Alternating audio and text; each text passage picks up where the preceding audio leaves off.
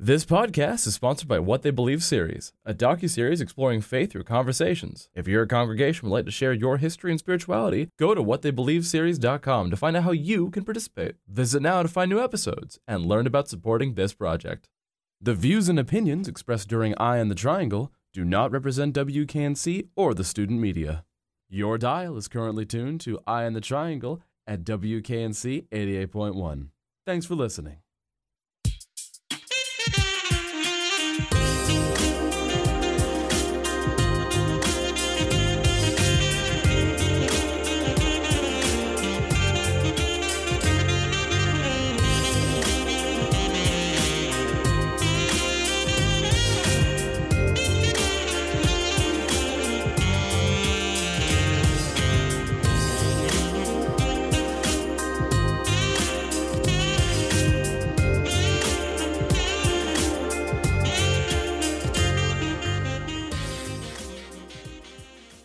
I'm Aaron Kling with WKNC's 88.1 Eye on the Triangle, and I'm currently speaking with Jen Neitzel, the Executive Director of the Educational Equity Institute. Hey, Jen, how you doing? Good, I'm fine. How are you? I'm doing very well. Now, we're here to talk about the wealth gap in America and how that wealth gap impacts the educational system and how Right. people develop and, and improve in their lives. What do you have to say about that? Well, I think that there are numerous issues going on with the wealth gap. You know, in this country, race and poverty are intertwined and have been since the beginning of our country. And the educational system plays into that because of the deep disparities in access to resources, high quality educational experiences, and then also just the cultural divide between the white teachers, predominantly white female middle class teachers that teach black children. And so there's an absolute need to reform the educational system to ensure that black children have better access to the same things that white children have so we can work to undo the wealth gap in this country. And that wealth gap is primarily along racial and demographic lines? It is. I mean, when you look at all the statistics with all the race and ethnicities that it doesn't matter what system in this country. It can be criminal justice, it can be health, it can be the workforce, any system in this country, there's always whites on top and then always at the very bottom are black children and families. And that is inextricably tied to the racism that is endemic within our society. And that racism isn't just a matter of people interacting with people, it's actually built into bureaucratic systems, it's built into the layout of cities, it's built into where individuals live, and where they live often impacts how they're able to have opportunities. Right, exactly. And so in my book, I talk about all of this because I think it's really important. And I really have focused on addressing white people in particular, just because I think it's so incredibly important to fully understand the nature of racism in society. Because a lot of us, you know, I'm speaking as a white woman, a lot of us tend to believe that we live in a post-racial society because, you know, we had a black president, all of these things that point to and, and say that I'm not an individual racist and that kind of stuff. But that's not really what I'm talking about in the book. I'm talking about structural racism with all these barriers that have been put in place over time. And they fed out of the economic system that we built with slavery. We really built the economic system in our country on the backs of black people. And so now we've got all these systems where we have barriers in place, you know, redlining practices that uh, really feed into the segregation that we have in this country that leads to segregated schools and inequality in the schools. So all of the systems are completely intertwined. This is a really tough one because even if individuals currently in power in our year 2020 are positively inclined towards certain racial demographics and don't carry uh, that kind of bias or, uh, or ignorance, many of these people find themselves battling the ghosts of individuals that did actually have racist beliefs. These are so ingrained in the structure of our cities and, and our educational systems and, and our policies that a person can be shortchanged without anybody really actively doing anything. It's just the nature of the system. That's correct, because what we tend to do in terms of addressing equity in any system, and really we're still focused in equality, which is just making sure that everybody has the same resources. And with equity, we're making sure that we can get the access to resources and supports that people need to level the playing field. And what we're doing, and we continue to do, is we continue to move the goalposts. So in education, the way that we have addressed equity and we continue to address equity is by putting in another literacy intervention. And that's going to make the achievement gap go away or another math intervention. And when that doesn't work, then we just put in another literacy intervention because we're not focused on disrupting the roots of the system that are ingrained within our racist society. And until we do that, nothing is going to change. And what does disrupting this sort of system look like? It's certainly not pulling up flagstones and changing the facades of buildings. Right. No, disrupting the system, when you're looking at the educational system and where the disparities exist, right? So the disparities exist with suspensions and expulsions. So black children are up to four times more likely to be suspended or expelled from school than a white child, and that controls for income. So it doesn't matter what income level the child is. If they're black, they're up to four times more likely to be suspended or expelled. And there are even more recent statistics that black girls are up to eight times more likely to be suspended or expelled than white girls. And then, you know, you have the over-identification for special education. Black children are more likely to be over-identified for special education and under-identified for gifted and talented programs. So those are the key disparities. And then we have to look, okay, so what are we going to do to disrupt those disparities? So with suspension and expulsions, all of these things go back to change in policy and practices. And I think that, you know, there should be no suspension and expulsion policies. We really need to look at how children are identified for special ed and how they're identified for gifted and talented programs. So those are policies, but we also need to change the practices. And this is going to take a real paradigm shift in the educational system. So, you know, we're really going to have to focus on promoting the social emotional health of our children over academics because when you look at children, black children are disproportionately living in poverty and deep poverty. And if you live in poverty, then you're more likely to be exposed to traumatic experiences. So, and that's both individual, historical, and racial trauma. And so when you have those kids coming into school, already behind academically because they have limited access to high quality early childhood experiences. They're already coming to school behind academically, and then you add on the trauma that these children are experiencing. We have to emphasize the social emotional health of these children because they are getting suspended and expelled for their own trauma. Does that make sense? Oh, it makes total sense. And these sort of disputes with authority figures last long beyond an individual's time in uh, in middle school, elementary school, high school, and extends to how they interact with authority figures in the adult world. Right.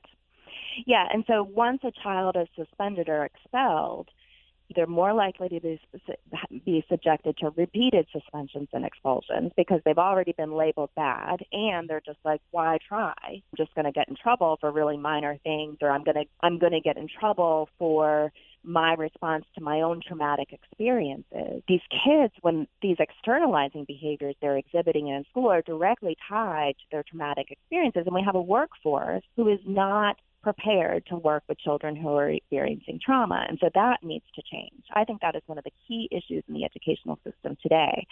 And so when you have that and kids who are suspended or expelled are more likely to drop out of school, enter the juvenile justice system, and then go into the criminal justice system.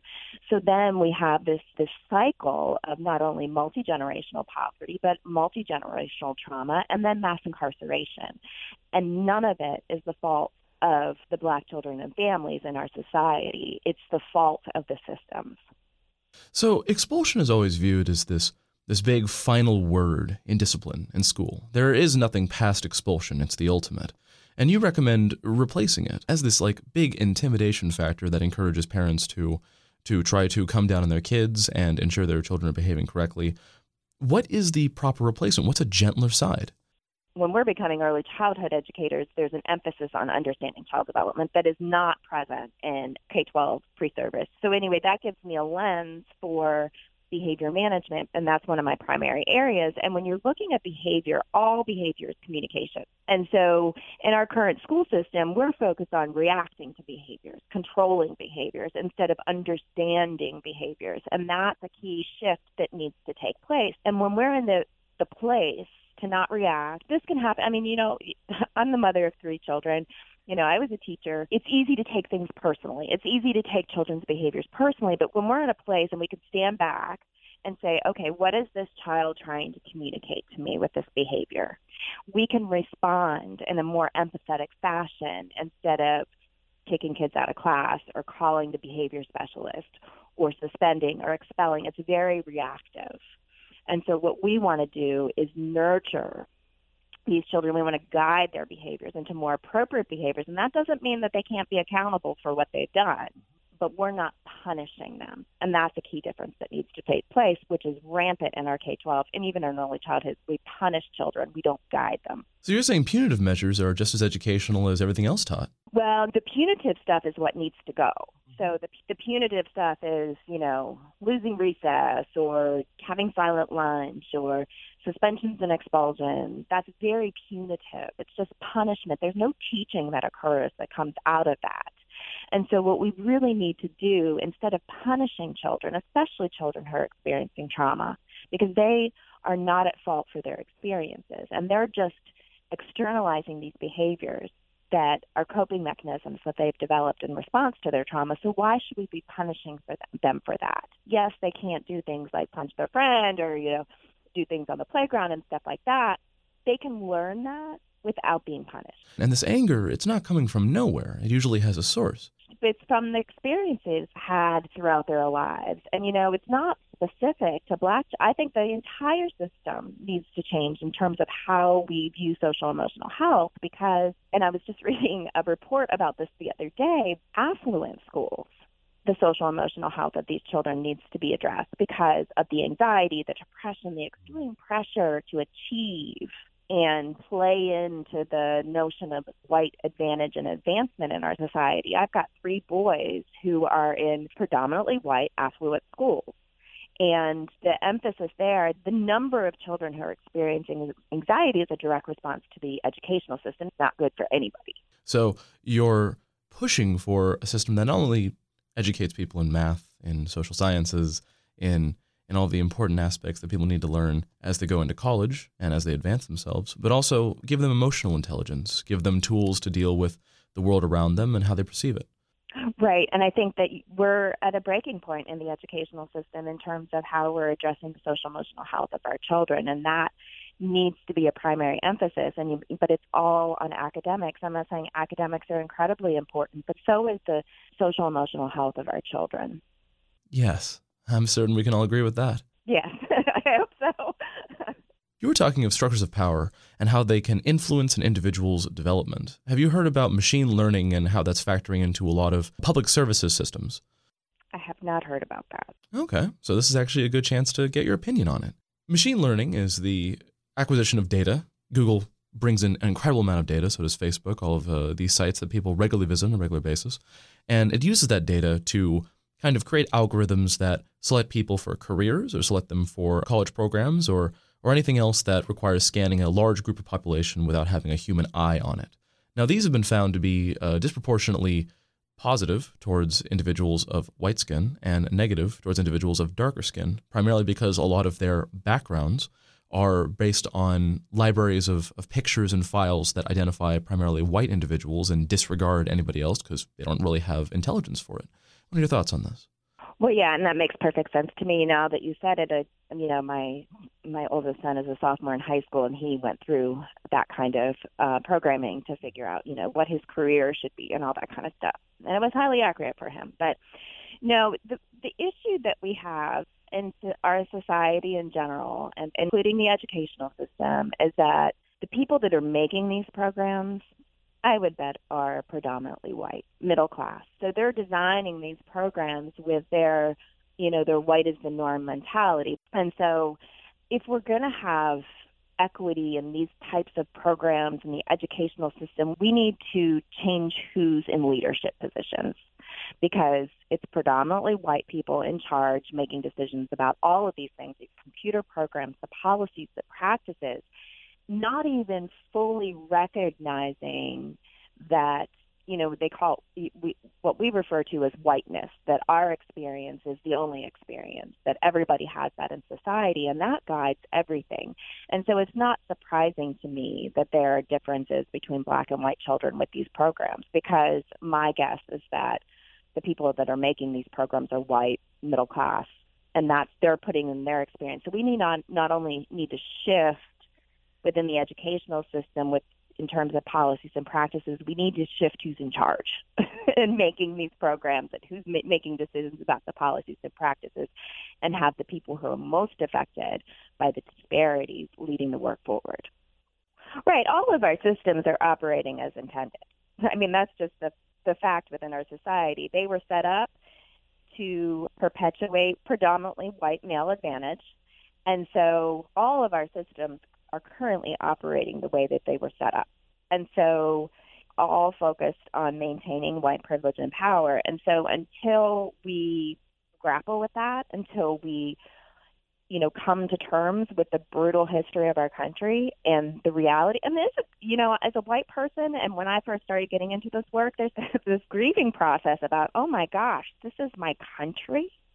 Because I had no idea for a long time. And it's just, you have to dive into the history to understand where we are so we can find the path forward. And what is that history?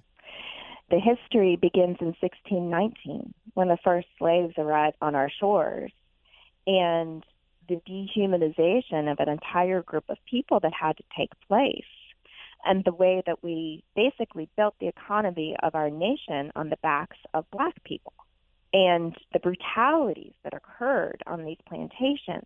You know, what we like to do is say, oh, but, you know, with the Emancipation Proclamation, everything was fine. And everything wasn't fine. And basically, during Reconstruction in the South, even because the the Union troops were still there, that black people had a lot of freedom, but then that stopped with Jim Crow, and we entered this entire period of brutality within our country that we fully don't understand. And so we just see it as separate but equal, but the brutality that took place during that time period and then, you know, we had the Civil Rights Act and Brown versus Board of Education. Then we started thinking that we lived in a post-racial society. And so you you often hear like, why do we have to talk about slavery? Why do we have to talk about racism? We have to talk about it because it's still affecting all of our lives today. This idea of a post-racial society uh, and how that factors into the development of systems and development of bureaucracies that may negatively impact the lives of individuals. Is this done with malicious intent, or is it now just so ingrained that it just kind of happens passively? I think it's a combination of the two. I think majority, it's just a lack of awareness. It's passively. But I think that there are people within the systems who are focused on upholding them. So I write about all of this in my upcoming book, Achieving Equity and Justice in Education Through the Work of Systems Change. Um, I talk about all of these things in there and more.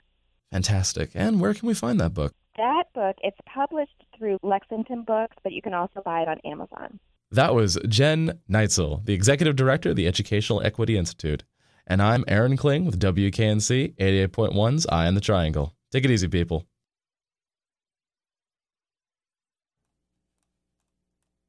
Good afternoon, Raleigh, and welcome to this week's Eye on the Triangle.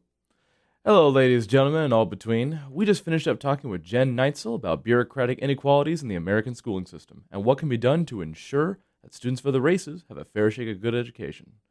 Afterwards, we're going to have a series of stories from the North Carolina News Service. Conservationists are concerned with shrinking biodiversity in NC wetlands, consumers demand stricter standards for vehicle emissions, and updates on the events surrounding senatorial hearings. Additionally, we will also be having a report on vertical farming in North Carolina. Let's get to it, people. It's Eye on the Triangle.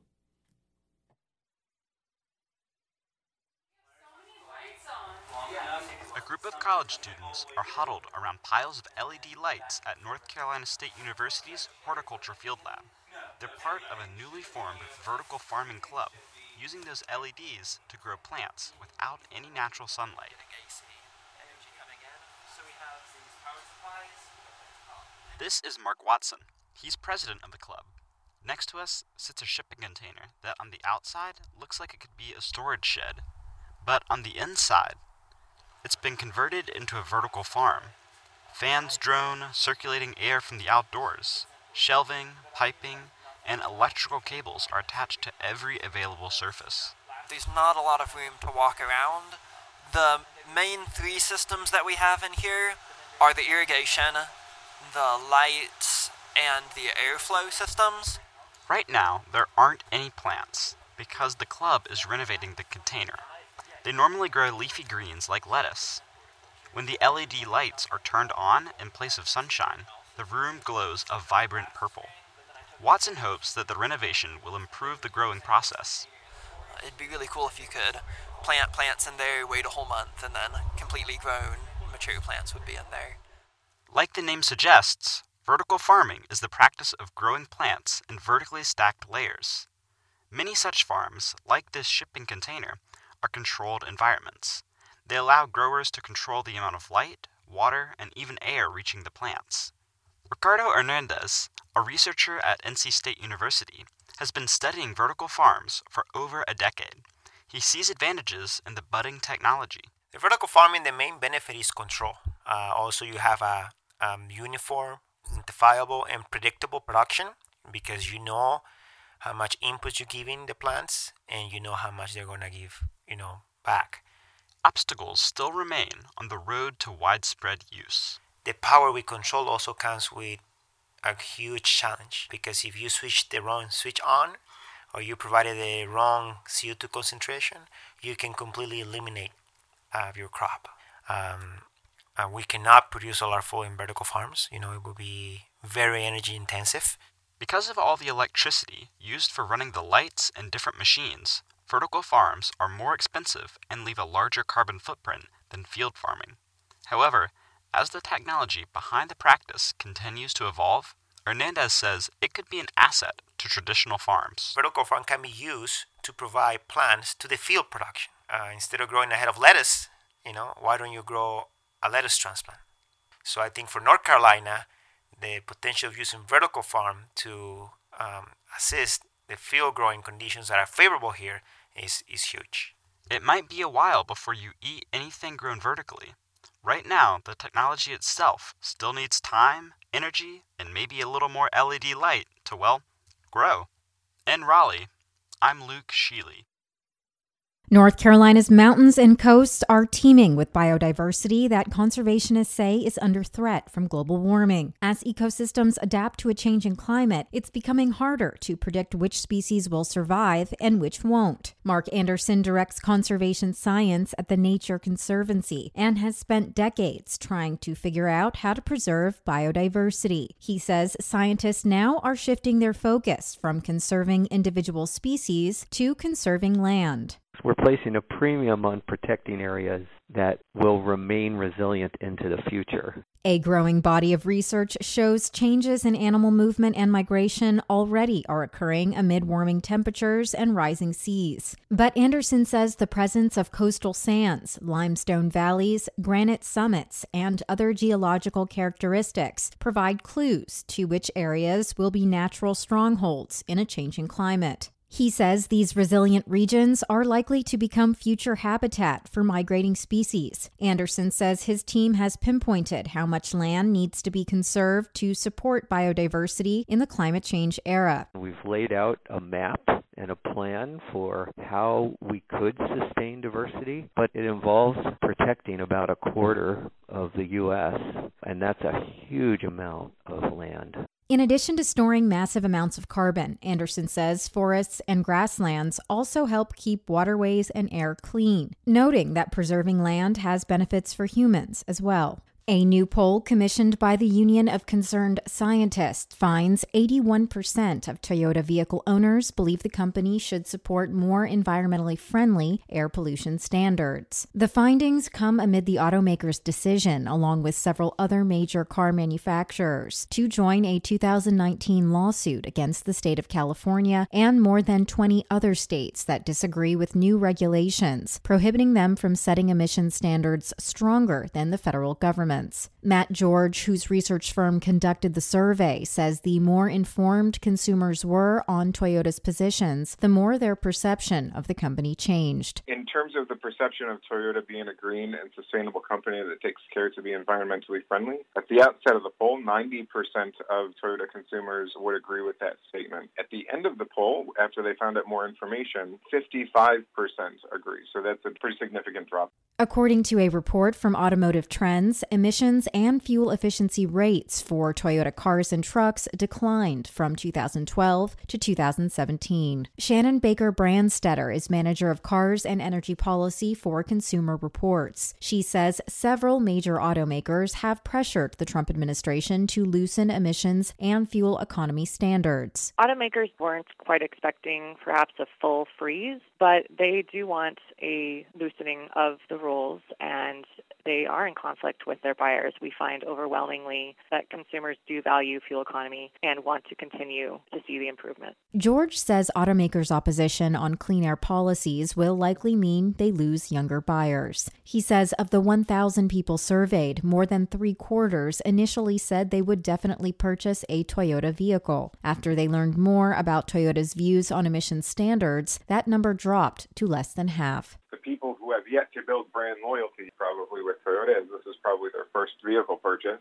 they are the most likely to change based on this decision. So the consumer base that they're trying to grow now, they potentially are harming the most with their decision to support this particular lawsuit. Last week, the administration announced a revised version of the Safer, Affordable, Fuel Efficient Vehicles rule, which would require automakers to boost fuel efficiency by 1.5%. Current rules mandate much higher fuel efficiency standards. For North Carolina News Service, I'm Nadia Ramlagan.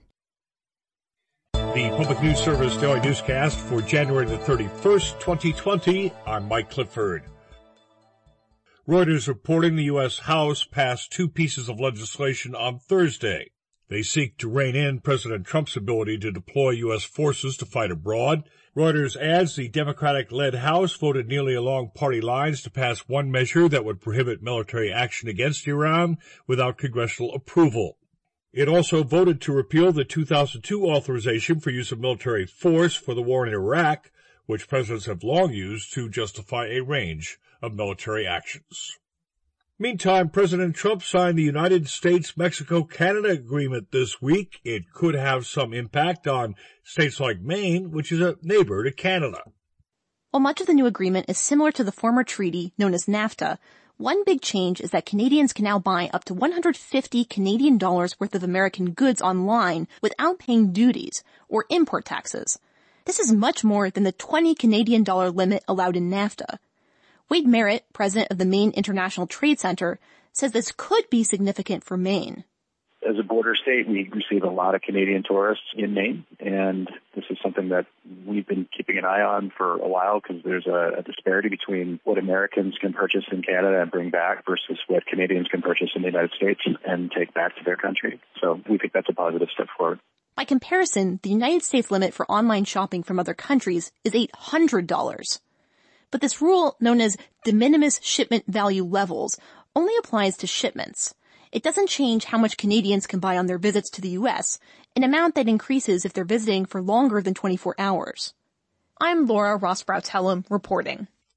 Conservation groups speaking out against a move Thursday by the Trump administration to remove penalties for companies whose business activities incidentally kill birds. The U.S. Interior Department is finalizing a change to the Migratory Bird Treaty Act, or MBTA, first announced two years ago. It removes penalties for bird deaths considered incidental take, even in cases of such gross negligence as a massive oil spill. Bob Dreher with Defenders of Wildlife says this will lead to many more bird deaths.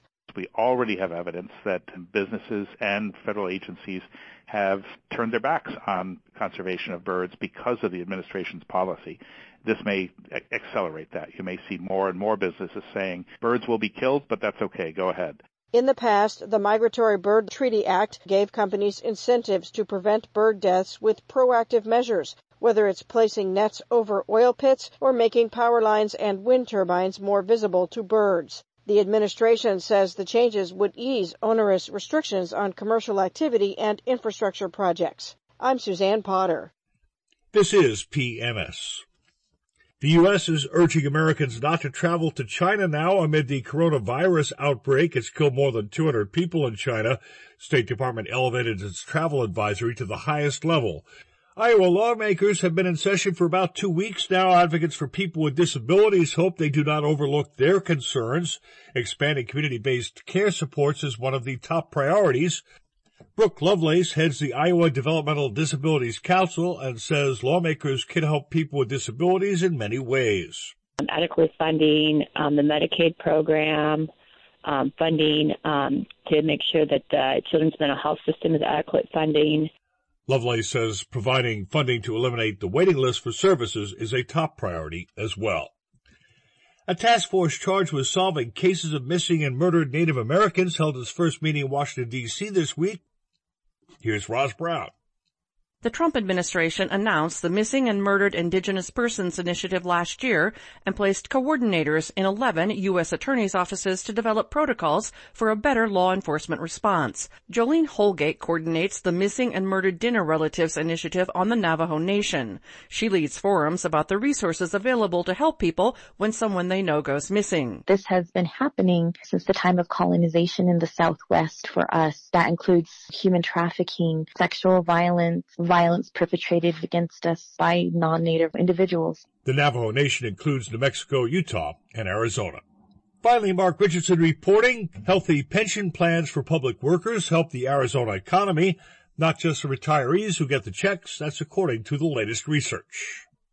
Backers of Arizona's public pension system say their defined benefit retirement plans are doing well, although critics have claimed that some plans may be underfunded. The National Institute on Retirement Security says the benefits from these pension plans, including teachers, generated more than $7 billion in economic activity in Arizona in 2016, the most recent figures available. Julie Horwin with the Arizona Education Association retired agrees they're helping to keep the economy strong. Pensions are not just an entitlement given to people who are older. They're actually one of the chief economic engines that drive Arizona. Without those pensions, our economy would suffer a great deal. One example of criticism was a recent op-ed by the research group Arizona Chamber Foundation. It warned that local and state governments are regularly having to increase their pension plan contributions, suggesting this could eventually lead to solvency problems.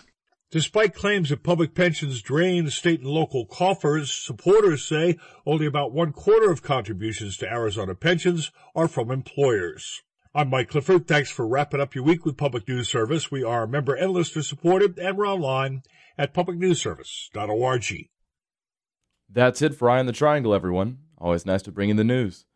Thank you to our live audience who tuned in to hear our sets. It means a lot to us all here, and we're always happy to hear from you as well. That's right. If you have any burning questions or powerful opinions, hit us up at publicaffairs at wknc.org. We are also accepting applicants if you'd like to become a part of the Eye on the Triangle team. Tonight's episode of Eye on the Triangle can be enjoyed in a podcast format through Transistor and through WKNC's Twitter feed. Our opening music for tonight was Safe Sax by Texas Radio Fish, copyright 2019, licensed under Creative Commons Attribution Non-Commercial 3.0 license. Stay tuned for usual programming of amazing indie music, and we'll see you all again next time. Take care now.